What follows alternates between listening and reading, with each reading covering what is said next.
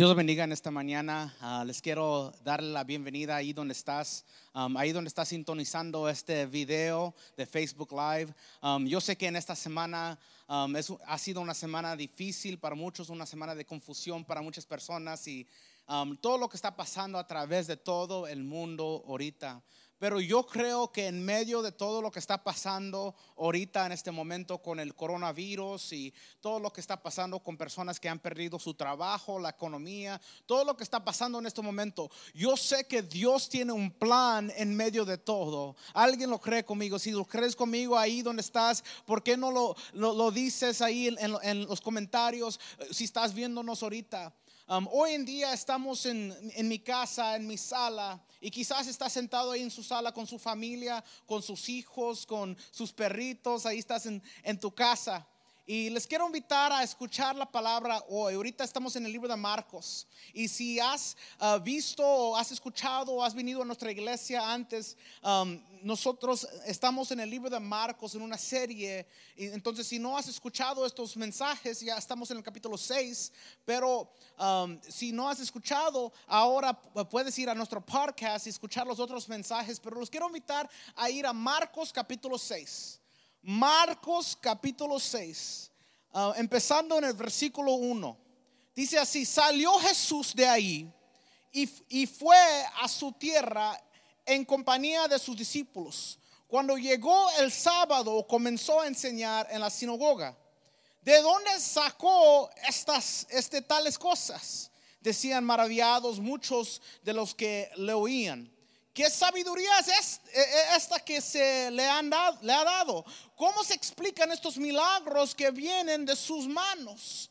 ¿No es, no es, no es acaso el carpintero, el hijo de María y hermano de Jacobo y de José, de Judas y de Simón? ¿No están sus herman, hermanas aquí con nosotros? Y se escandalizaban a causa de él. Por tanto, Jesús les dijo, versículo cuatro: en todas partes se honra a una profeta, menos en su tierra, entre sus familiares y en su propia casa. En efecto, no pudo hacer allí ningún milagro, excepto sanar a unos pocos enfermos al imponerles las manos. Y él se quedó asombrado por la incredulidad de ellos. Quiero hablarte hoy en esta mañana usando como tema: nos perdimos nuestro milagro. Nos perdimos nuestro milagro. Yo sé que hoy en día ahí donde estás, alguien aquí necesita un milagro. Si estás escuchando a través de Facebook o de nuestras redes sociales o de nuestro podcast, hay alguien aquí que necesita un milagro, una sanidad de Dios. Yo sé que hay personas que están sufriendo con cáncer, hay gente que están sufriendo con diabetes, hay gente que están con, con diferentes dolores en, en, en la cintura, en la espalda. Yo sé que hay personas que están batallando en esta mañana. Yo creo que a través del poder del Espíritu Santo, el poder del Espíritu Santo es tan poderoso que no, no se puede explicar, pero el poderoso, el poderoso Espíritu que desciende aquí, el que está aquí en la sala mía, él está en su casa hoy en este día también. No tienes que estar en una iglesia para sentir la presencia del Espíritu Santo. No tienes que estar en un templo para sentir la presencia del Espíritu Santo. Ahí donde estás ahorita en este momento, puedes recibir recibir el milagro, la bendición del Espíritu Santo, si lo puedes creer. Yo creo que ahorita, hoy en día, a través del mundo, este coronavirus nomás es una un pausa, pero no nos ha controlado, nos ha, no nos ha destruido, solo es una barrera. Pero yo sé que el, el pueblo de Dios puede sobresalir esto. Y que hay personas a través de todo el mundo hoy, hay más personas hoy que están escuchando la palabra de Dios que nunca. Gracias a Dios por las tecnologías y las cosas que tenemos hoy. Yo sé que hay personas que quieren recibir milagro. Hoy en este día me quiero enfocar uh, aquí en, en el libro de Marcos. Y Marcos nos está explicando lo que está pasando con Jesús. Hemos visto que Jesús se ha movido por medios de milagros. hemos visto que Él ha, ha movido por medio de, de diferentes señales y prodigios y haciendo milagros, sanando personas, sanando ciegos, sanando paralíticos, sanando diferentes tipos de personas. Yo he visto que a través de tiempo, de, de a través de años, que Jesús aquí está con sus discípulos y algunos no creen en lo que está pasando. Aún su familia no, no, no cree en lo que está pasando con Jesús. Y ahorita Jesús se encuentra ir a su pueblo.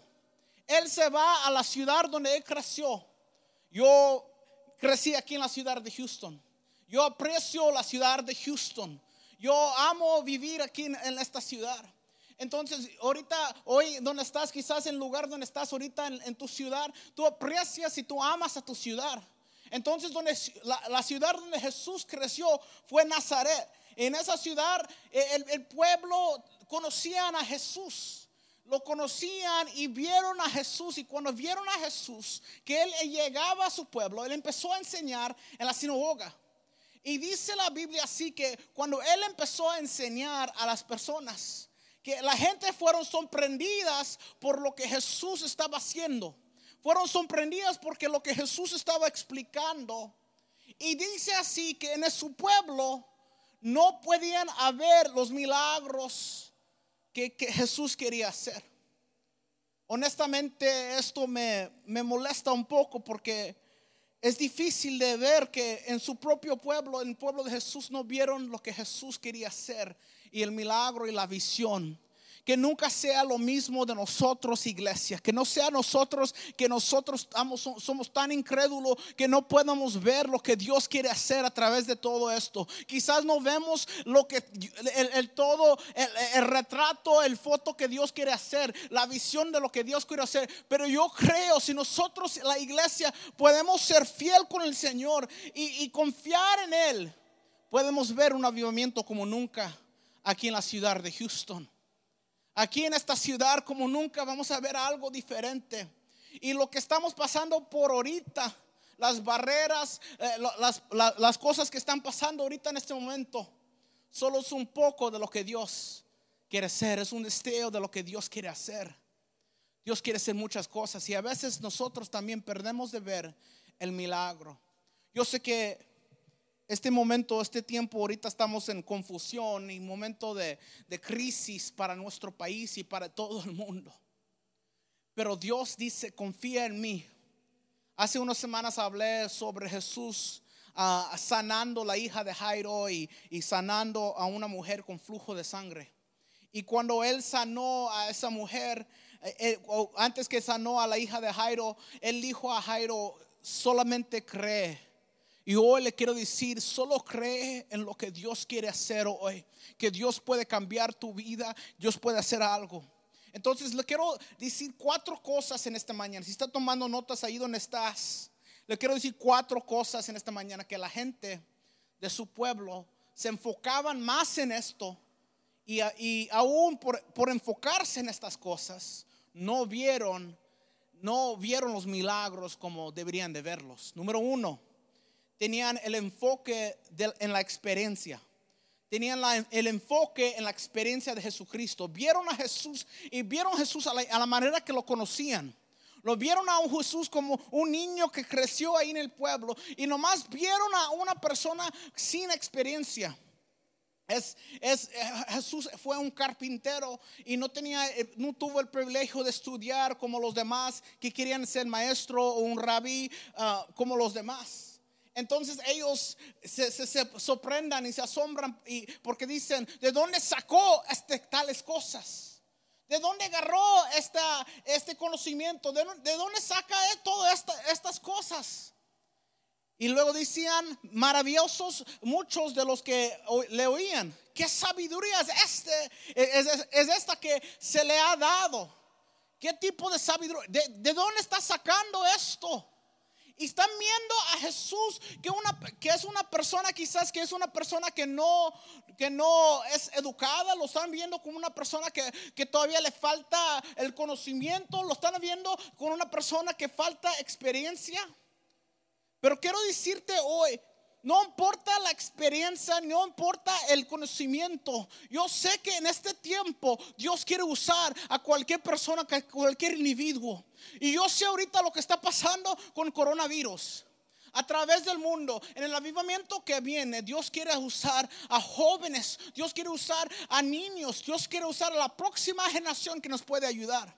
Por ejemplo, ahorita estamos en vivo con la tecnología de hoy, usando nuestras cámaras, usando el sonido, usando uh, el, el Facebook Live, usando la tecnología.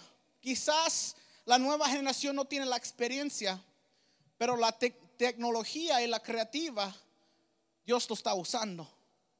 Yo esta semana uh, puse en Facebook, publiqué que si había algún pastor, uh, una iglesia que necesitaba ayuda con su Facebook Live o poner videos en, um, o, o cómo grabar, o uh, puse en, en línea eso.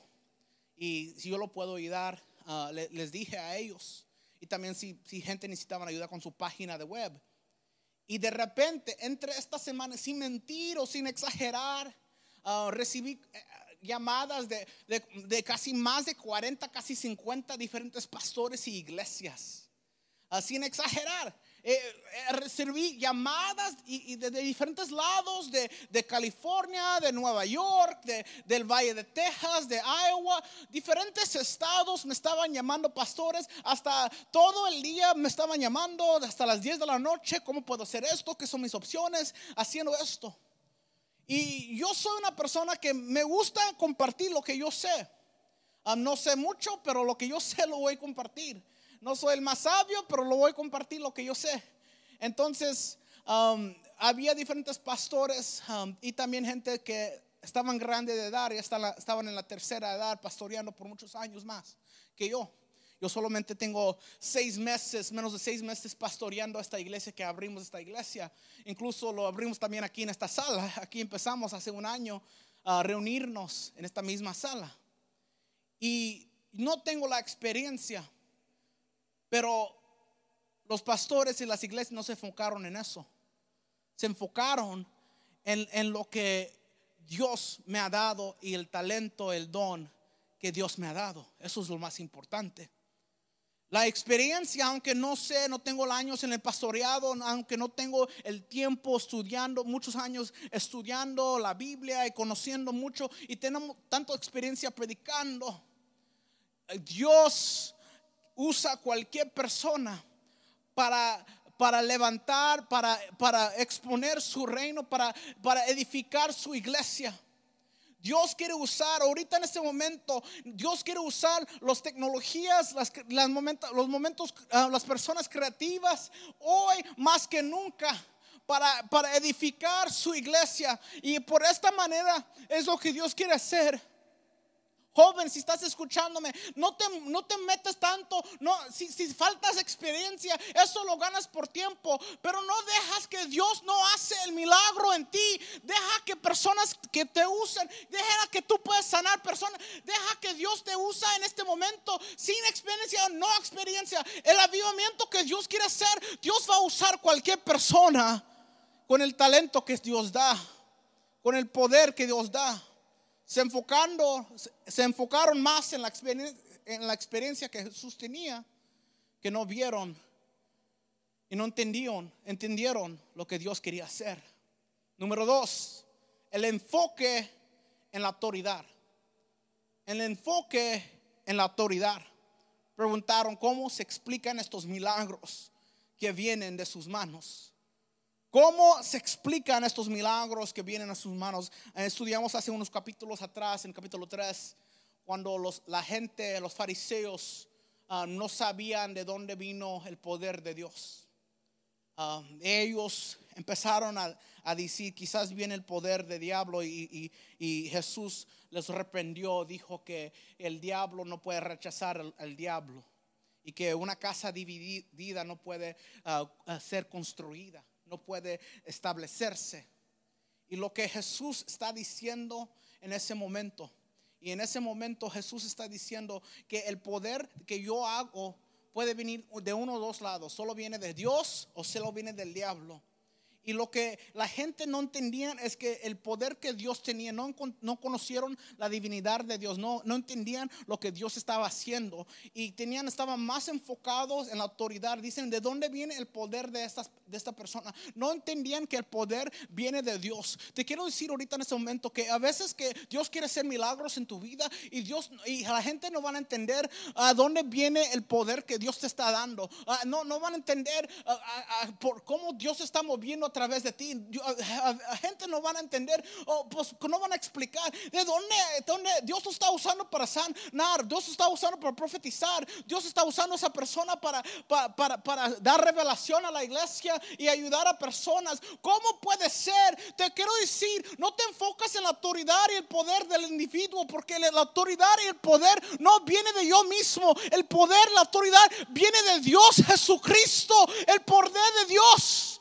La gente estaba más enfocado en la autoridad. Ay, pues, ¿quién le enseñó esto? ¿Cómo lo puedo explicar? ¿De dónde viene el milagro? Dios dice, yo tengo el poder para darte el milagro hoy. Y si estás sufriendo, esa misma autoridad está disponible para ustedes también. Número tres, se enfocaron en el enfoque, en el enfoque, en el estado. En el estado, en el trabajo que lo que Jesús estaba haciendo. Preguntaron así, ¿no es acaso el carpintero? Como la manera que lo dijeron era un poco feo, grosero. ¿No, no es acaso el carpintero? Los demás ahí también quizás eran trabajadores, gente que trabajaban con sus manos, sabían diferentes personas. Hoy en día a veces hay falta de personas que trabajan con sus manos, y me gusta ver gente que saben a trabajar con sus manos y hacer diseños, hacer cosas, construir casas, um, y, y tomar el tiempo para construir y, y, y hacer cosas y, pero en aquel tiempo había mucha gente que, que trabajaban en esta manera, y la gente que trabajaban así no era gente educada. No, no era gente que eran lo, lo, ellos, um, el papá de, de, de Jesús, José, él fue un carpintero, y, y lo que una persona hacía muchas veces era el trabajo de su padre. Y dicen así, que ¿no es acaso el carpintero? Como, ¿quién, quién se cree que es esta persona? ¿Quién se, qué, qué se cree que quién es esta persona? Él, él no es maestro. Él no es una persona estu- eh, que ha estudiado, una persona educada. ¿Qué se cree en esa, esta, esta gente? Que, que, y se enfocaron más en el estado de esa persona. Vieron el trabajo que él tiene y no vieron el potencial de lo que Dios estaba haciendo. Dijeron, lo nombraron por carpintero, olvidando que era la, él era hijo de Dios, que era escogido, que era parte del linaje escogido de David, de Abraham. No vieron, se enfocaron más en el trabajo, en lo que Jesús hacía con sus manos, manos naturales, de ver la mano sobrenatural de Dios. Estaban más preocupados del estado que no vieron lo que Dios quería hacer. A veces así es con nosotros, así mismo. Y quizás gente te están viendo y dicen, ay, pues, ¿qué sabe ese? Pues, ¿qué, qué, ¿Qué piensa quién, quién es él? ¿Qué, ¿Quién es esa persona? Pues, ¿qué se cree él? Él no es educado, no fue a la escuela. Y él, él dice que él tiene llamado. Y a veces gente, a veces nos preocupamos más en el estado de esa persona, de lo que él, ellos están haciendo. El trabajo, oh, dicen, pues, ay, mira, es plomero, oh, es mesero, es cocinero, él, él, él nomás cocina, es todo lo que él sabe hacer. ¿Qué, qué, ¿Qué está haciendo ahí predicando en Facebook? ¿De qué, de qué cree, qué, qué se cree tanto ahí predicando en Facebook? ¿Quién, quién se cree ahora que es? ¿Que es un evangelista? ¿Que es pastor? ¿Quién, quién se cree que es ahorita hoy en día? Te quiero decir, no escuches las mentalidades y las barbaridades que de otras personas y las cosas que otras personas dicen de ti. Escucha lo que Dios dice de ti, porque eso es más importante.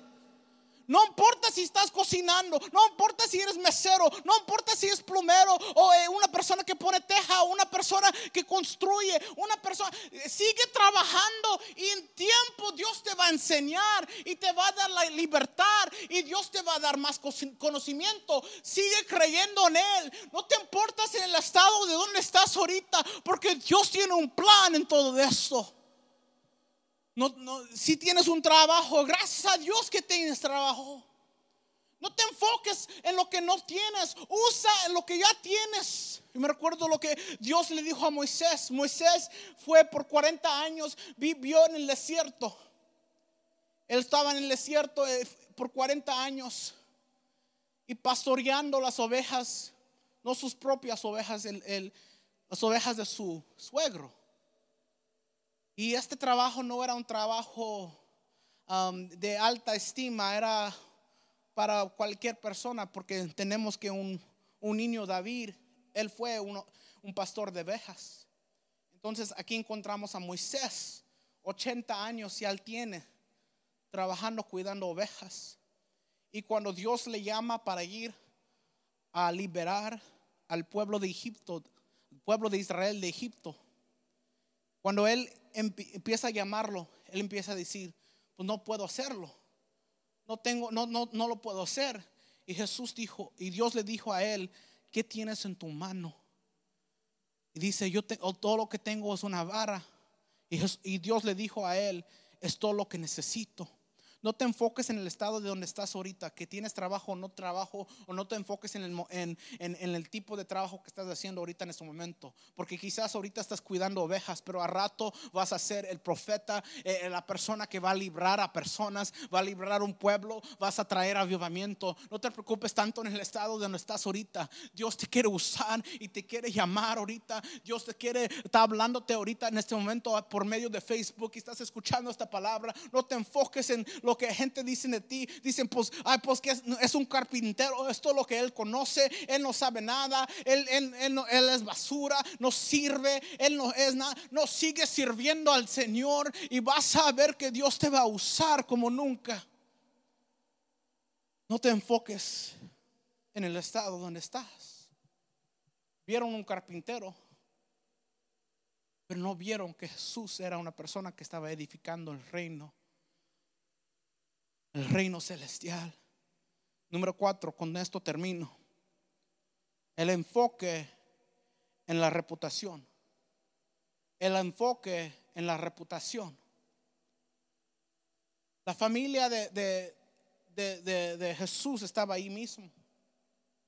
Y ahí preguntaron, ¿no es el hijo de María y hermano de Jacobo, de José y de Judas y de Simón? ¿No están sus hermanas aquí con nosotros? Así dijeron. Estaban más preocupados con, con de qué familia venía Jesús de, de, de, y no vieron el llamado que Jesús tenía. Estaban más preocupados de la gente alrededor de él, que no vieron quién era. No importa la familia que tienes, no importa de, de, de qué linaje viniste.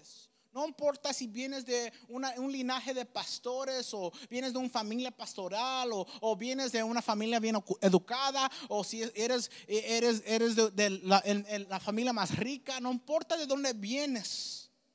Dios quiere que no te enfoques en eso en, esto, en este momento, porque Dios quiere usar en este próximo avivamiento que va a suceder aquí en la nación y este mundo, en este próximo avivamiento que Dios quiere hacer. eh, No importa lo que ha pasado en el pasado, es, importa lo que eh, desde el momento que aceptaste a Jesús en tu vida. Importa, eso es lo que importa en este momento, este, desde este momento hasta más allá. Esto es lo que importa.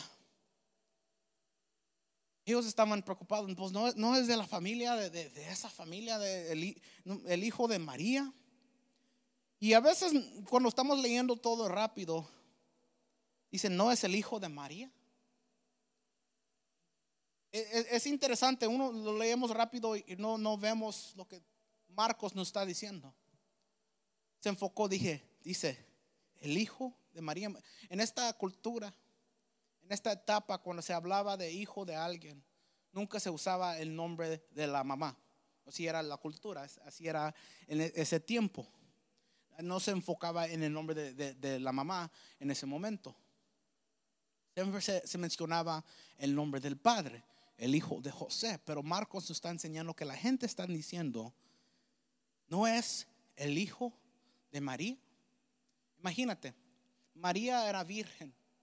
Ella nació, um, ella concebió, um, dio luz a Jesús y era virgen. Me imagino la reputación de María, porque la gente estaban incrédulos y todos ya, ya conocían a María por años, conocían como ella era, eh, conocían la historia de ella. Me imagino, me imagino que ellos se burlaban de, de, de María y José y dijeron, pues José no es tu hijo, porque es lo que María está diciendo, y María quizás, quizás es de alguien más el hijo. Y, y así eran la gente. Por eso dicen el hijo de María. No dijeron el hijo de José, dijeron hijo de María. Entonces me viene a decir es que la gente tenía una reputación. María tenía una reputación de, de que, que era cualquiera persona que pues, quizás no, ni era el hijo de, de José, o quizás tenía, era el hijo de alguien más. Ella, ella, ella decepcionó a José y, y, y ellos ya tenían las mentalidades de quién era María, y por eso tenían la mentalidad de quién era Jesús, que era cualquier niño, ay, un niño de cualquier padre, pues no sé, no conocemos el padre de, que, que, de quién es, es este niño. Y estaban más enfocados en la reputación de la familia, que no se, no, no se preocuparon de quién era Jesús. No, y, y le quiero decir esto hoy en este día. Esto es algo importante para nosotros, iglesia. Esto es algo para, importante para nosotros, porque muchas veces vivimos con tantos dolores del pasado, de lo que gente cree de nosotros, de nuestra familia.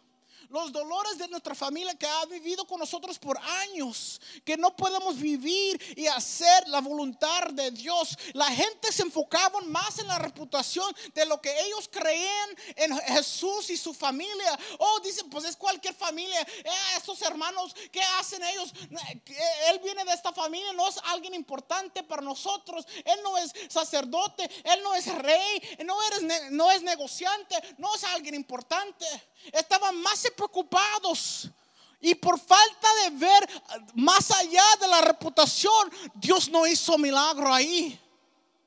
Te quiero decir hoy, si estás escuchando, si Dios quiere hacer el milagro y traer avivamiento, Dios lo va a hacer a través de personas que nunca pensaste que iban a, iban a hacerlo.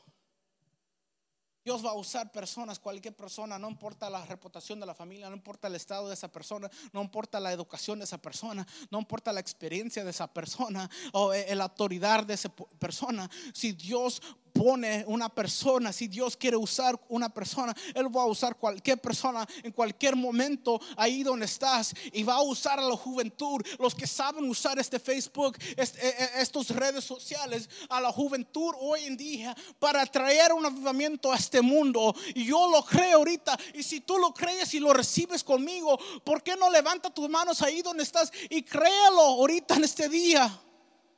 Levanta tus manos, y porque a veces queremos ver milagros, pero por nuestra incredulidad, y a veces nuestro eh, somos tan ignorantes y tenemos tantas barreras en, en nuestras mentalidades, que no vemos lo que Dios quiere hacer, que no vemos lo que Dios quiere hacer.